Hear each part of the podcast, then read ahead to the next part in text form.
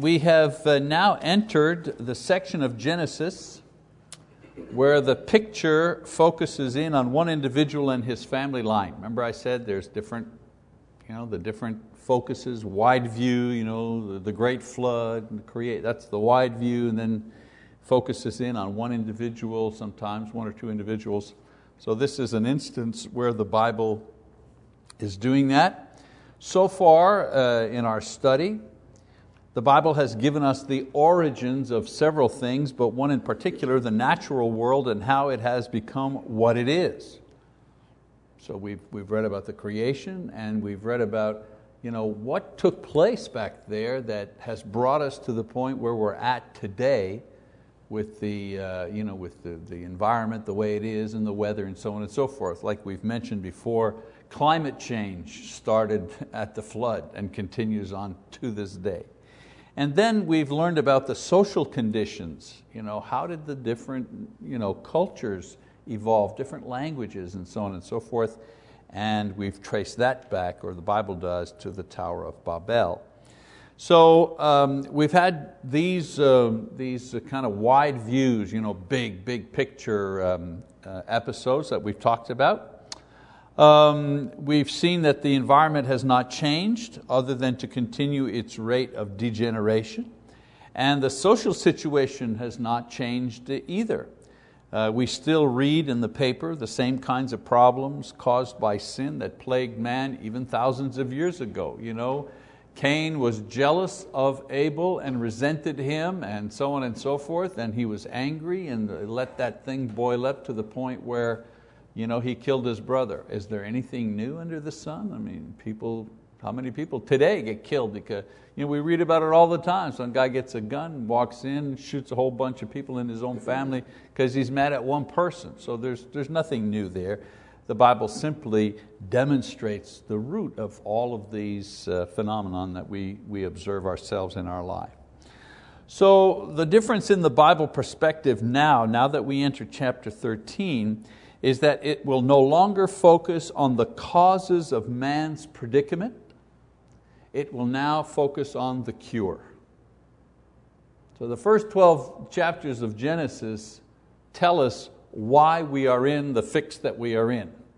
Personally, emotionally, you know, uh, morally, and also physically, environmentally. How did we get to where we are? Well, it's already explained that in the first 12 chapters. Now we're going to now we're going to develop the cure.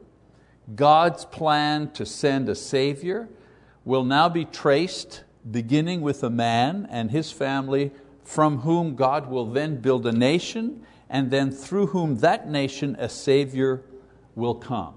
I've mentioned before that you know, God is to appear in the world, right, as a man. Uh, the question is, what kind of man is he going to be? What nation is he going to come from? Is he going to be one of the nations? Which language will he speak? And so on and so forth. You know, what customs will he have? So instead of selecting an existing nation through whom he would make his appearance on the world stage, what God does is He creates a nation. He creates a culture. He takes one man from Ur and He says to that man, from you, I'm going to create a culture, a nation, a history, a language, a people, a religion, laws, a history, customs, you know, everything will be created from this one man. And the objective of this will simply be to provide a historical stage upon which the Son of God can make His appearance. If we remember that, if we remember that that's what's going on here, then we're able to kind of fit all the pieces of the puzzle together in the Old Testament. The Old Testament is simply the story of the creation of that nation and how through that nation God preserved it through the centuries so that His Son could appear on uh, a historical stage. All right, so last week we introduced this man, this individual, and we followed his first steps of faith. His name is Abram, and then later it was changed to Abraham. So we, kind of go back and forth calling him the name. But last time we saw his call uh, to leave his homeland and go to a land, to go to the land of Canaan. God is going to make something new out of this man. And so what does he do to shake off his own customs and his own religion? He puts him in a place you know, where he doesn't know anything. He doesn't know the customs and so on and so forth. He isolates him. Okay? That happens to us too sometimes. You, know, you wonder, you, know, you feel out of sorts, you, you, you, know, you feel like you're in the desert or you're dry spiritually and you wonder what, what's happening. And a lot of times what's happening is that God is isolating you. He's kind of working on you. It's as if, you know that yellow ribbon that goes when they're working on a road there and they put up the yellow ribbon. You know, it's like when God takes a yellow ribbon and He puts a yellow ribbon about, uh, about us, you know, and it's like uh, uh, God is at work here. He's doing something with us. And a lot of times we're trying to break through that yellow ribbon and get back on the old road. And He said, No, I'm not, I'm not finished yet. You know, you, I'm doing something with you. Stop.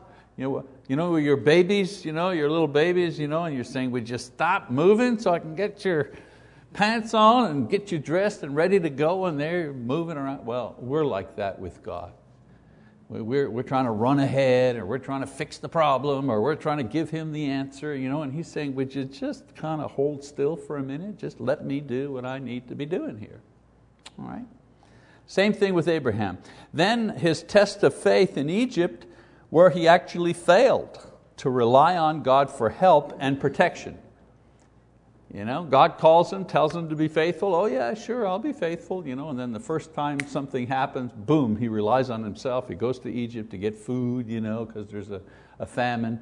And he gets himself into trouble, right? He lies about his wife and the Pharaoh. He gets crossways with the king, so on and so forth. And then, of course, God rescues him anyways in order to, not just to protect Abraham, but to protect the seed, right? Because the seed is going to come through him. So today we're going to continue with Abram's journey and his relationship. This time we're going to focus, you know, last time focused, close focus on Abram and the king. Now it's Abram and his nephew Lot that's traveling with him. So let's go to chapter 13 and we'll read verses 1 to 4. So it says, So Abram went up from Egypt to the uh, Negev, and um, he and his wife and all that belonged to him, and Lot with him. Now Abram was very rich in livestock, in silver and in gold. He went on his journeys from the Negev as far as Bethel to the place where his tent had been at the beginning, between Bethel and Ai, to the place of the altar which he had made there formerly, and there Abram called on the name of the Lord. So he leaves Egypt right after the fiasco with the king, and he goes back to the land of Canaan. You notice he goes back more wealthy than he went in. He's a rich man. He still has his wife, she has not been violated by the king. He still has his family, his nephew Lot and their people, but now he's a wealthy, he's a wealthy individual. The problem is that he has wealth, but he doesn't have a clear conscience. That's his problem. You know, Jesus said, What will you give in exchange for your soul? Well, Abram had sort of exchanged security for his soul. In other words, he felt secure in Egypt, but that was based on a lie. Notice that upon leaving Egypt, that he goes straight back to the first place that he had settled when he originally came to Canaan, and he went back to the original altar where he first called upon God's name. Notice that when he went to Egypt, he didn't build any altar there, did he? No altar was being built in Egypt. No prayer was being made in Egypt. He took responsibility for his care upon himself. But now when he goes back, he goes back to the altar and he calls on God's name in order to renew the relationship that he had with God and to ask for forgiveness. So let's go to his decision, continue reading verses 5, 6, and 7. It says, Now Lot, who went with Abram, also had flocks and herds and tents, and the land could not sustain them while dwelling together, for their possessions were so great that they were not able to remain together. and there was strife between the herdsmen of Abram's livestock and the herdsmen of Lot's livestock. Now the Canaanite and the Perizzite were dwelling then in the land. Interesting little factoid at the end there that the writer throws in, you know, that the Canaanite and the Perizzite were living you know, where they were.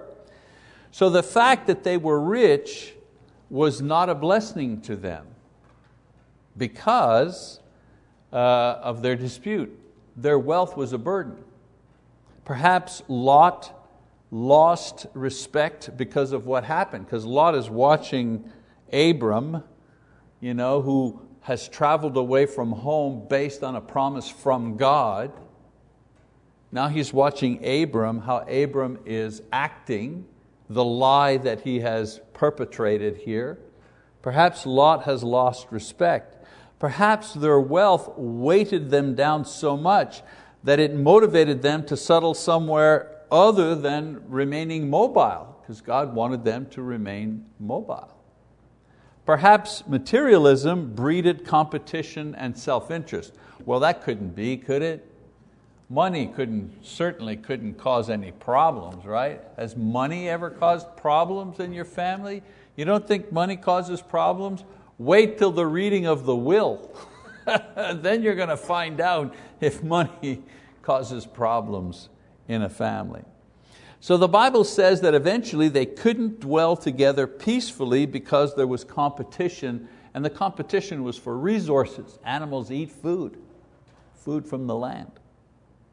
So the competition caused strife between their servants and also produced a, a, bad witness before the people of the land. Notice now why the writer puts in the Perizzites and the Canaanites were there. They're observing these people from somewhere else who are wealthy people, obviously, quote, blessed by their gods, and they're observing how these people are acting with one another. Now, Abram has learned a lesson about making a proper witness before non believers. He's learned his lesson in Egypt. And so he offers to solve the conflict. So let's see how he offers to solve this conflict. So Abram said to Lot, Please, let there be no strife between you and me, nor between my herdsmen and your herdsmen, for we are brothers. Is not the whole land before you? Please separate from me. If not to the left, then I will go to the right. Or if to the right, then I will go to the left. Lot lifted up his eyes and saw all the valley of the Jordan, that it was well watered everywhere. This was before the Lord destroyed Sodom and Gomorrah like the garden of the Lord, like the land of Egypt, as you go to Zoar. So Lot chose for himself all the valley of the Jordan, and Lot journeyed eastward. Thus they separated from each other. Abram settled in the land of Canaan, while Lot settled in the cities of the valley and moved his tents as far as Sodom. Now the men of Sodom were wicked exceedingly and sinners against the Lord. So notice what Abram does. He gently appeals to him based on the fact that they are brethren and there shouldn't be any strife between them. It's a good start, isn't it? Note the way that Abram solves the problem. Very interesting. First of all, he describes the problem, he does not assign blame. So many times in relationships, any kind, friendships, marriages, brothers and sisters, you know, friends, workers, whatever, Every time that there's a, a problem of some kind that might cause friction, many times what happens is one of the individuals will point to the other person as the cause of the problem or as the problem. And you know that you're starting off on the, right, on the wrong foot there, right? Because if the discussion to solve the problem begins with, the problem with you, you're not getting anywhere with that discussion. So notice that uh, Abram here does not to try to uh, lay blame. The, he just describes the problem. The problem was that they were brethren and there was strife between them and that wasn't a right thing. Well, you know, if somebody said that to me, I wouldn't be offended. You know, if someone says, we, we're brothers, we love each other, but we're not seeming to communicate here or get along, well, you know, I don't feel guilty all of a sudden. I, you know, the only answer I can give can be perhaps, Yes, I've noticed that too. Or perhaps, well, really, I, I hadn't noticed that. And then next, he proposes a solution that will solve the problem, not one that will aggravate the problem. Not, he doesn't throw gasoline on the fire. So he didn't throw his weight around, although he could have, he was the older one. He didn't gossip about, he didn't go to his servants and say, you know that Lot, he's starting to be a troublemaker, that guy. I mean, I rue the day that I brought that guy with me for, you know what I'm saying? He didn't scheme, he didn't promote more quarreling. He did what was necessary to stop the fighting. And a lot of times in, a, in, a, in an argument, although you're, you're wondering, man, what does this have to do with personal relationships? But it has a lot to do with it. A lot of times in a conflict between people, the objective that the individuals have is to win the fight rather than win the peace. When your objective is to prove that you're right, or prove that you're the injured party, or prove anything like that, it's going to be pretty tough. The objective, the first objective should always be to win the peace, to find peace somehow because you can't resolve conflicts if there's no peace. You just make it worse. It just keeps. I've, I've done counseling with people who have said, We've been married 27 years and we've had the same argument for 27 years. You know, we change the variables around, you know what I'm saying, but it's always the same argument. And sometimes it's like, he thinks he's smarter than me, and, and, and, and then it's just a variation of that. So you see, Abram here uh, uh, he, he, he strives to win the peace here, to stop the fighting. He also allows Lot to take what he felt he needed first and trusted God to provide for himself. Again, in a debate, a lot of times, the self-talk is, well, if I let them you know, get away with this, you know, they're going to think I'm soft. They're going to think they can walk over me every time, blah, blah, blah, right? So what he offers Lot is a deal that Lot just can't refuse. The problem was having enough land to support their livestock, and Lot was given the choice of how much land and where he wanted it.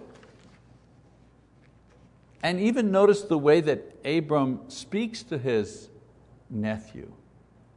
You, ever hear some, you ever break up, you know, you, if you have children, you, you're a teacher you're, or your own kids and they've had a fight and they've said nasty things to each other or, or worse still have struck each other and this and that and you've explained to them what's right, what's wrong, blah, blah, blah, and they say, okay, now John, you know, I want you to apologize to uh, Mary, you know, and the apology goes something like this, sorry.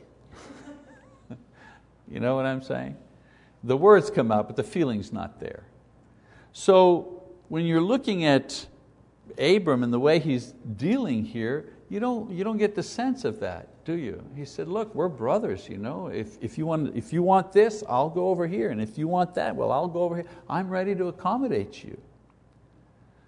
So uh, uh, uh, he gives Lot the choice. Now let's look at Lot, okay, and Lot's decision. The Bible says that the land Lot chose was to his eyes like the Garden of Eden. Because when he speaks of the garden, it means the Garden of Eden. And think now, his ancestors may have even spoken of the Garden of Eden, right? That oral history going down from generation to generation. And then he says, or like the lush area of Egypt, which they had just left. The land also had established cities as well, so he chose all of the land and separated from Abram. Once again, it seemed on the surface that Lot chose well and served himself advantageously. However, if you look a little closer, this is what you see in Lot's decision. First of all, disrespect he displayed disrespect since Abram was his elder and should have had first choice. In other words, when Abram said, you know, if you go left, I'll go right, and eh, right, left, you know, the proper response for Lot would be, thank you, my uncle, you're very gracious, but please, you go first. You go first. But he didn't do that. Secondly, he displayed selfishness. in that he made no offer to share any of the fertile land with Abraham. He wanted it all. He also displayed a lack of spiritual wisdom because he was purposefully interjecting himself into an area that would be a temptation to him and his family. You know, the Bible specifies that the cities there were wicked. At first, it says, you know, he pitched his tent near the cities, but we know that eventually he was living in the cities. And I see that a lot of times you know, uh, with uh, members, things, other brothers and sisters, the decisions they make so unspiritual. Hey, I got a new job, you know, really? Yeah, yeah, yeah. I'll be making you know, 15% more than I'm making now, and yet where are you going? Well, it's just a little town in you know, South Dakota, somewhere like that, but they're making a ton of money there, we're just going to move there. Is there a church there? Well, no, there's no church there. Oh, really? Yeah. So you're going to move, you and your kids are going to go to this place now, and you're going to make a lot of money, but there's no, no brethren there? Nothing? Well, you know, short-sighted decisions putting yourself you know, in the middle of something that challenges your faith. He also displayed foolishness in wanting to go it alone and not seeing the security that existed in remaining unified with his only relative and the only believer in that land, separating himself. And all of this is done for what reason? To promote his wealth to promote his well-being. And so we go back and we see what happens with Abram. God renews His promise to Abram. We pick it up in um, verse, uh, uh, chapter 13, verse 14. It says, The Lord said to Abram after Lot had separated from him, Now lift up your eyes and look from the place where you are northward and southward and eastward and westward. For all the land which you see, I will give it to you and your descendants forever. I will make your descendants as the dust of the earth, so that if anyone can number the dust of the earth, then your descendants can also be numbered. Arise, walk about the land through its length and breadth, for I will give it to you. Then Abram moved his tent and came and dwelt by the oaks of Mamre which are in Hebron, and there he built an altar to the Lord. So once the separation is complete, it seems that Lot has gained the best in the deal. Fertile land, plenty of water, a developed city system, network, I mean, it's all good, right? Abram, what does he get? Well, he gets the desert, he gets the mountains, he gets the sea, but he continues to have the presence and the promise of the Lord. Notice the Lord didn't appear to Lot. Notice that Lot didn't go and build an altar. He just you know, went about to make some money. Um, God then reviews and expands the promise to Abram. First of all, he says he renews the land promise. All the land he sees, even that which he has given up, will be his and to his descendants. Of course, the Jews did not continually possess the land throughout history, and the Bible says that at the end of the world, the heavens and the earth will you know, be dissolved. But for a time, they would have the, the land. The promise, as we now understand it, is that the promised land actually rep represents the kingdom of heaven, and the spiritual descendants of Abraham will possess the kingdom forever. Well, we're, we're the descendants of Abraham and we don't live in a, you know, um, a geographical location, we, we live in the kingdom of God. And yes, the people who are in the kingdom will be you know, without number. Can we count how many people are in the kingdom? No. We can count how many people go to church here, for example, but you know, we can't count how many of God's people are even in Choctaw, right? Let alone, let alone the world, and then let alone throughout throughout history. So he renews the land promise, and that's very important because it seems at this point that Abraham's kind of given away the best part of the land.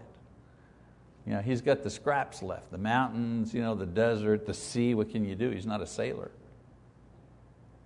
He also renews the nation promise.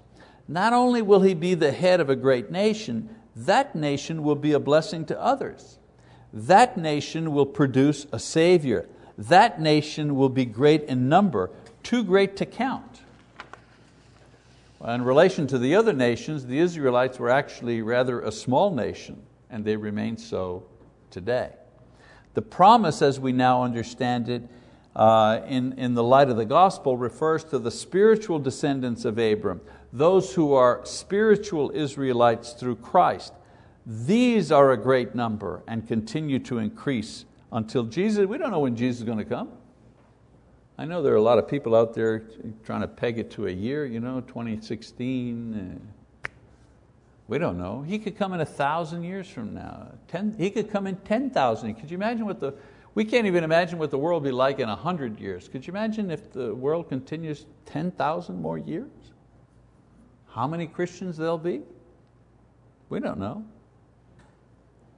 Once again, Abram is encouraged by the Lord's renewed promise and he resettles himself after the separation with Lot. And what does he do? He builds another altar. He renews his fellowship with God, with the Lord. All right, so let's take a look at uh, Abram's history. These chapters describe a world that has been confirmed by modern archeology. All the names, the Ur and Mamre and all these places they talk about. Ur, interestingly enough, was only known through the Bible until it was discovered in the 19th century during an archeological dig. So for 18 centuries, well, even before then, but certainly in New Testament times, for 18 centuries, Christians you know, would teach Genesis and would teach the Old Testament and would talk about Abraham coming from the city of Ur. But there was no historical or archeological proof that that city ever existed. And so much of Christian apologetics, you know, like Kim, when Kim Wall and Marty, you know, when they do classes on apologetics, you know, the defense of the Bible, defense of the truth, and so on and so forth, the existence of God, part of the defense they used to make was the idea of Ur, because the argument from non-believers was, look, the Bible's in error, you say it's inerrant? I found, a, I found a mistake. It claims that there's a city called Ur. There's no such city. No archeologists have ever found a city like that. It doesn't exist. So if you've got a mistake in the Bible, one mistake, that's the end of it. If you can have one mistake, you can have five or you can have 500. But by the 19th century, they had finally found Ur. Same thing as Haran, you know, mentions Haran, they mentioned, you know, they went to Haran, uh, Abram's father and so on and so forth. Same thing, these, these sites were dug up in later years. Scientists found a civilization that was highly cultured with libraries, they had great cities, commerce, sophisticated architecture. Abram was in Egypt when that country was a great power and many of the pyramids were already centuries old. Can you imagine? So the life and the times of Abram are accurately depicted in the Bible. What you read in Genesis is a historical picture of that time which has been verified through modern archeology. So not only is the history accurate, but so are the lessons that it teaches us about our lives today. And I want to wrap today's lesson up with some of those lessons that we draw. You know, uh, a man called Richard Rogers, he was a teacher, he was a professor, a Bible professor at the Sunset uh, Preaching School. He's passed away now many, many years, but I remember he used to, to demonstrate the depth of the Bible, used to take Genesis 1 verse 1, in the beginning God created the heavens and the earth, just that sentence. And he could develop 10 lessons just from that one verse. Just from that one verse. And, and his argument was, if I can develop 10 separate very in-depth lessons based on that one single verse. How deep do you think this whole book is? we can never get to the bottom of it. That's why in churches, you know, this church has been here, what, 75 years, we're going to celebrate our 75th anniversary. How many times has the book of James been taught, or Matthew, or you know, the prophets, over and over? Generation after generation of Bible teachers and preachers continue teaching out of the same book, and yet the, the lessons are different. The points are different many times. So here's some lessons we get just from the simple explanation of Abram going to Egypt and then coming back. It's like a road trip. He went to Egypt, something happened, he came back, him and his nephews split up without having a fight, and then he moved on and built a new altar. I mean, pretty straightforward stuff, right? But there's some important lessons here. For example, one lesson is that God will take you back. We're always preaching God wants you to, but He'll take you back. Abram had received God's promises and had immediately discarded them. And this is after God appeared to him. Imagine. How much, you know, how much proof do you need? Notice that when he returned to Canaan and renewed his prayer, God restored Abram and blessed him by renewing his promises again. Just in case Abram was not sure that God had taken him back, God kind of says, okay, let's, let's review now what I said I was going to do for you. You know, we sometimes feel that what we've done many times is so bad or so repetitive, and I think, that that's, I, think I need to stop there because I don't think there are any axe murderers you know, in our congregation. Maybe there are, I'm not sure, you know, but I don't think there are some big time criminals you know, in, our, in our congregation. But there are repeat offenders. There are repeat offenders. And a lot of times, it's the repetition of our sins that discourages us so much. You know, Ron and I, we play golf together, and one of the things I say as we're playing, you know, he's a good player, and I'm, you know, just I'm learning. And I keep saying to him, I'm making the same mistake over and over again. I mean, I know what to do. I know exactly what I have to do. And I lifted my head or I did this or whatever. You know, I'm making the same stupid mistake over and over and over again. You know? That's okay at golf. At golf, you know, you're having fun, you're getting some fresh air, you know, it's a game. But in life, in life, when we keep making the same mistake over and over again, it just wears you down spiritually because you're fed up with yourself. It's one thing being fed up with somebody else, but when you're fed up with yourself, then that's a soul killer. And the great lesson I get from this is God takes you back because He's not like us. he doesn't have the, you know, He has more depth to His love, He has more bottom to His patience than we do. So when we're fed up with us, let's remember Abram and the fact that God takes him back. This story shows us that God is not only ready to take us back, but He's happy to take us back. Note how He blessed Abram even more when Abram did the right thing with Lot. And you know the story, I'm not, this is no spoiler alert here. Is he going to do this thing again? Well, yeah, he's going to make this mistake. Same mistake, he's going to make it again further down the line.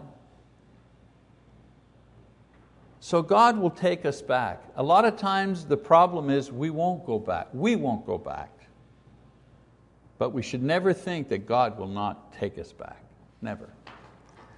Second lesson sin always has side effects, always. They came out of Egypt rich in material goods, but the loss of respect because of his actions divided him and Lot. I'm convinced that it played a part in that, in that problem there. Because Lot treated his uncle with disrespect. And you wonder why. Where did he lose that respect?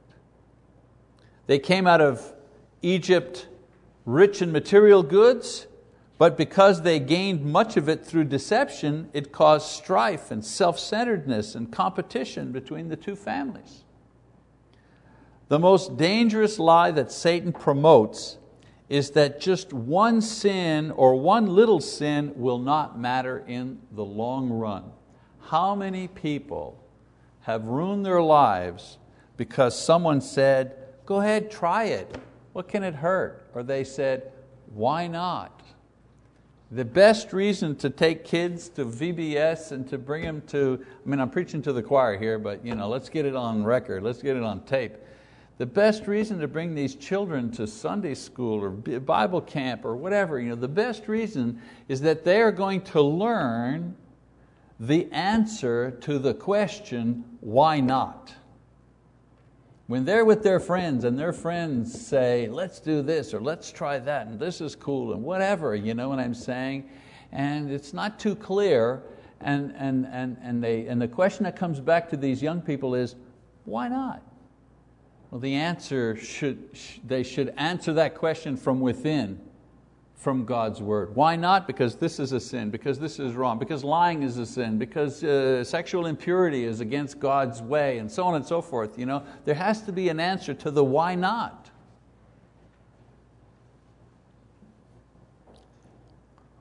The wage of sin is death, of course, Romans 6.23, and we receive the effect of every sin we make sooner or later. There's never a pass for any sin that we ever make.